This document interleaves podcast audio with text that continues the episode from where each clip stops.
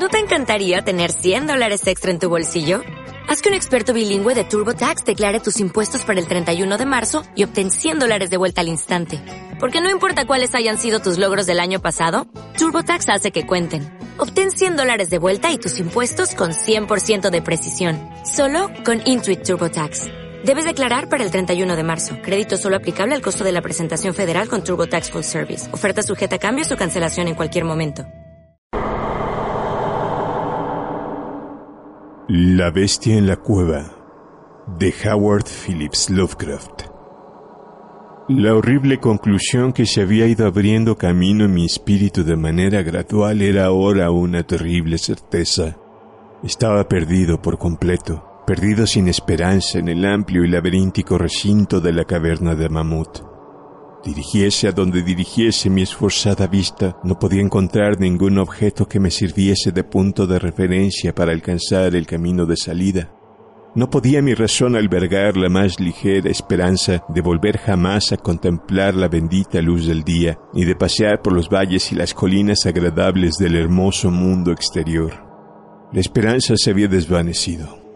A pesar de todo, educado como estaba por una vida entera de estudios filosóficos, obtuve una satisfacción no pequeña de mi conducta desapasionada, porque aunque había leído con frecuencia sobre el salvaje frenesí en el que caían las víctimas de situaciones similares, no experimenté nada de esto, sino que permanecí tranquilo tan pronto como comprendí que estaba perdido. Tampoco me hizo perder ni un solo momento la compostura la idea de que era probable que hubiese vagado hasta más allá de los límites en los que se me buscaría. Si había de morir, reflexioné, aquella caverna terrible pero majestuosa sería un sepulcro mejor que el que pudiera ofrecerme cualquier cementerio. Había en esta concepción una dosis mayor de tranquilidad que de desesperación. Mi destino final sería perecer de hambre. Estaba seguro de ello. Sabía que algunos se habían vuelto locos en circunstancias como esta, pero no acabaría yo así. Yo solo era el causante de mi desgracia. Me había separado del grupo de visitantes sin que el guía lo advirtiera, y después de vagar durante 1 hora aproximadamente por las galerías prohibidas de la caverna, me encontré incapaz de volver atrás por los mismos vericuetos tortuosos que había seguido desde que abandoné a mis compañeros. Mi antorcha comenzaba a expirar. Pronto estaría envuelto en la negrura total y casi palpable de las entrañas de la tierra. Mientras me encontraba bajo la luz, poco firme y evanescente, medité sobre las circunstancias exactas en las que se produciría mi próximo fin.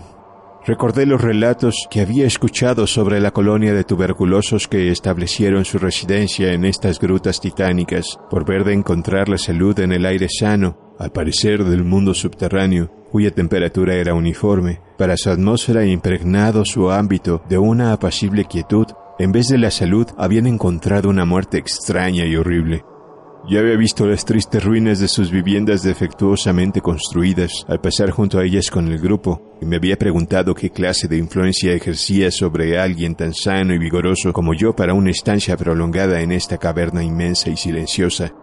Y ahora me dije con lóbrego humor: había llegado mi oportunidad de comprobarlo, si es que la necesidad de alimentos no apresuraba con demasiada rapidez mi salida de este mundo. Resolví no dejar piedras sin mover, ni desdeñar ningún medio posible de escape, en tanto que se desvanecían en la oscuridad los últimos rayos espasmódicos de mi antorcha. De modo que, apelando a toda la fuerza de mis pulmones, proferí una serie de gritos fuertes con la esperanza de que mi clamor atrajese la atención del guía.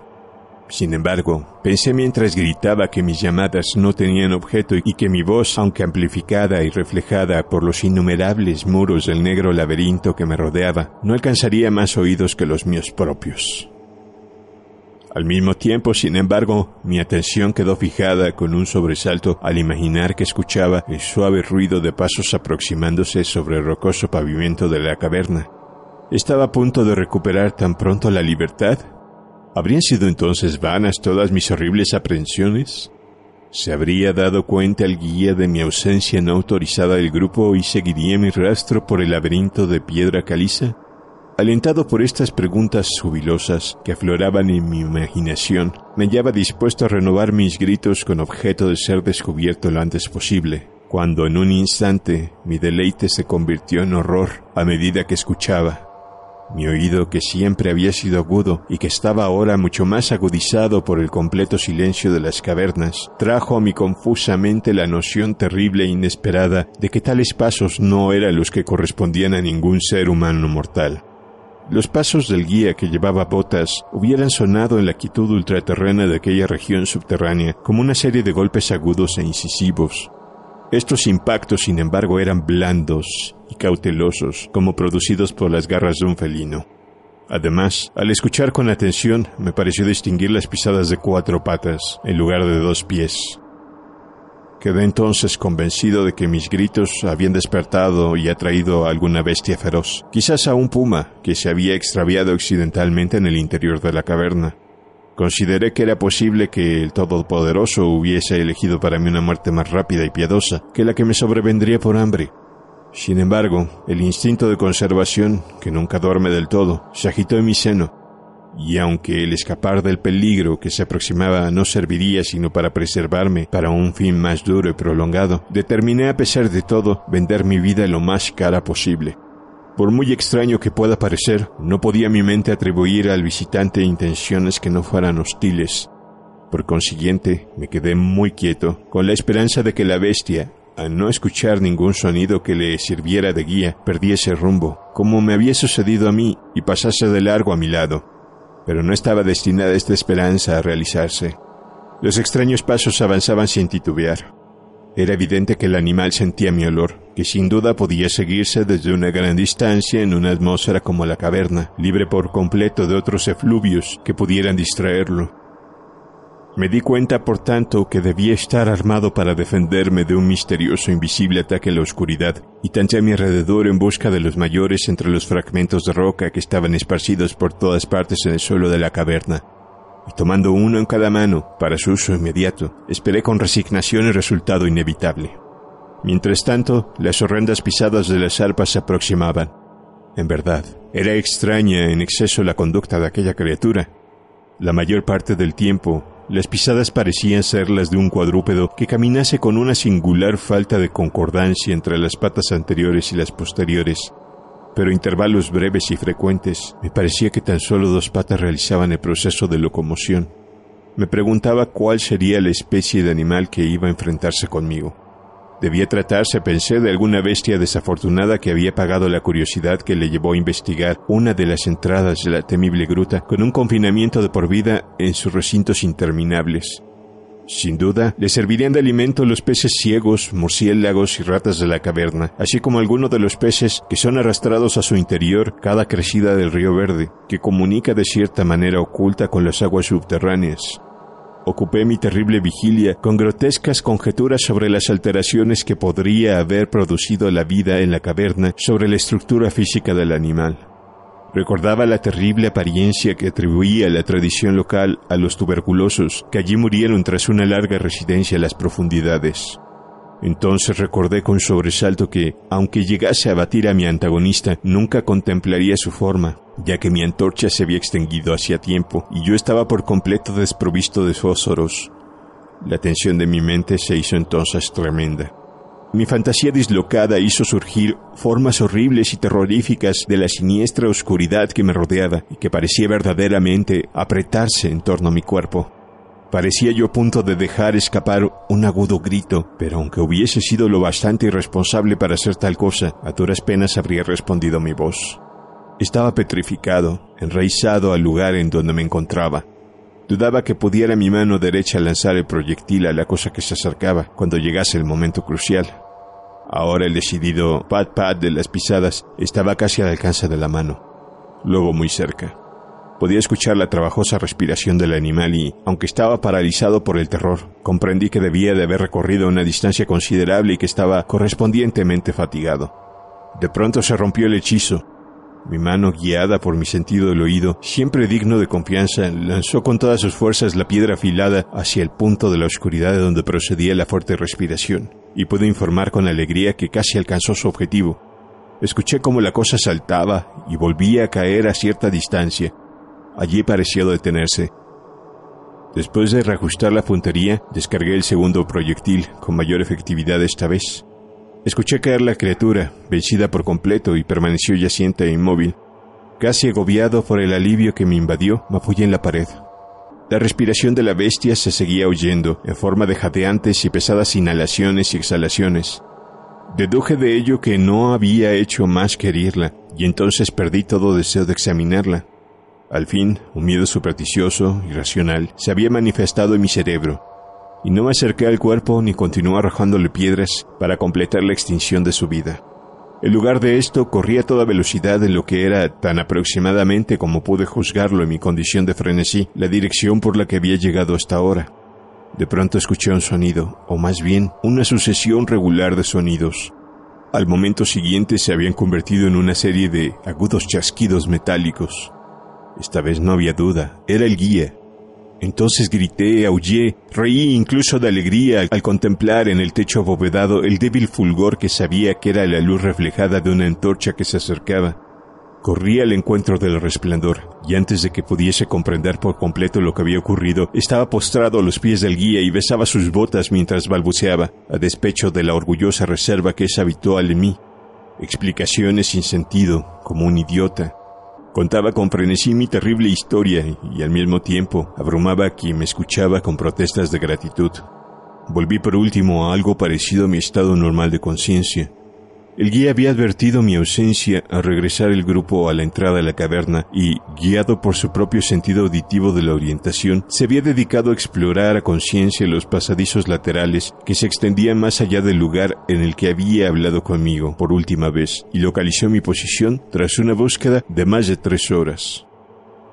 Después de que hubo relatado esto, yo, envalentonado por su antorcha y por su compañía, empecé a reflexionar sobre la extraña bestia a la que había herido a poca distancia de allí, en la oscuridad, y sugerí que averiguásemos, con la ayuda de la antorcha, qué clase de criatura había sido mi víctima. Por consiguiente, volví sobre mis pasos hasta el escenario de la terrible experiencia. Pronto descubrimos en el suelo un objeto blanco, más blanco incluso que la reluciente piedra caliza. Nos acercamos con cautela y dejamos escapar una simultánea exclamación de asombro, porque este era el más extraño de todos los monstruos extranaturales que cada uno de nosotros los hubiera contemplado en la vida. Resultó tratarse de un mono antropoide de grandes proporciones, escapado quizás de un zoológico ambulante. Su pelaje era blanco como la nieve, cosa que sin duda se debía a la calcinadora acción de una larga permanencia en el interior de los negros confines de las cavernas, y era también sorprendentemente escaso, y estaba ausente en casi todo el cuerpo, salvo de la cabeza. Era allí abundante y tan largo que caía en profusión sobre los hombros.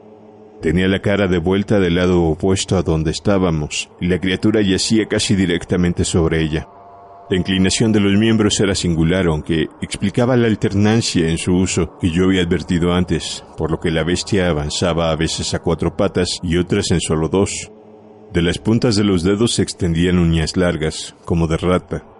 Los pies no eran prensiles, hecho que atribuía a la larga residencia en la caverna que, como ya he dicho antes, parecía también la causa evidente de su blancura total y casi ultraterrena, tan característica de toda su anatomía. Parecía carecer de cola.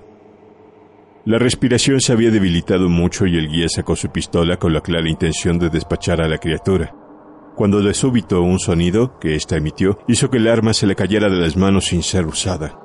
Resulta difícil describir la naturaleza de tal sonido. No tenía el tono normal de cualquier especie conocida de simios, y me pregunté si su cualidad extranatural no sería resultado de un silencio completo y continuado por largo tiempo, roto por la sensación de llegada de luz que la bestia no debía haber visto desde que entró por primera vez en la caverna. El sonido, que intentaré describir como una especie de parloteo en tono profundo, continuó débilmente. Al mismo tiempo, un fugaz espasmo de energía pareció conmover el cuerpo del animal. Las garras hicieron un movimiento convulsivo y los miembros se contrajeron. Con una convulsión del cuerpo rodó sobre sí mismo, de modo que la cara quedó vuelta hacia nosotros. Quedé por un momento tan petrificado de espanto por los ojos de esta manera revelados que no me apercibí de nada más. Eran negros aquellos ojos, de una negrura profunda en horrible contraste con la piel y el cabello de nívea blancura. Como los de otras especies cavernícolas, estaban profundamente hundidos en las órbitas y por completo desprovistos de iris. Cuando miré con la mayor atención, vi que estaban enclavadas en un rostro menos prognático que el de los monos corrientes, e infinitamente menos velludo. La nariz era prominente. Mientras contemplábamos la enigmática visión que se representaba a nuestros ojos, los gruesos labios se abrieron y varios sonidos emanaron de ellos, tras lo cual la cosa se sumió en el descanso de la muerte. El guía se aferró a la manga de mi chaqueta y tembló con tal violencia que la luz se estremeció convulsivamente, proyectando en la pared fantasmagóricas sombras en movimiento. Yo no me moví, me había quedado rígido con los ojos llenos de horror, fijos en el suelo delante de mí. El miedo me abandonó y, en su lugar, se sucedieron los sentimientos de asombro, compasión y respeto. Los sonidos que murmuró la criatura abatida que yacía entre las rocas calizas nos revelaron la tremenda verdad. La criatura que yo había matado, la extraña bestia de la cueva maldita, era, o había sido alguna vez, un hombre.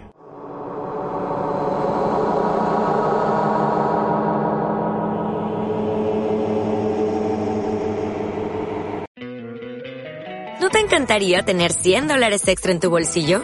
Haz que un experto bilingüe de TurboTax declare tus impuestos para el 31 de marzo y obtén $100 de vuelta al instante.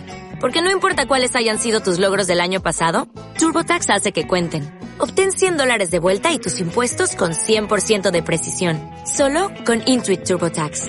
Debes declarar para el 31 de marzo. Crédito solo aplicable al costo de la presentación federal con TurboTax Full Service. Oferta sujeta a cambios o cancelación en cualquier momento.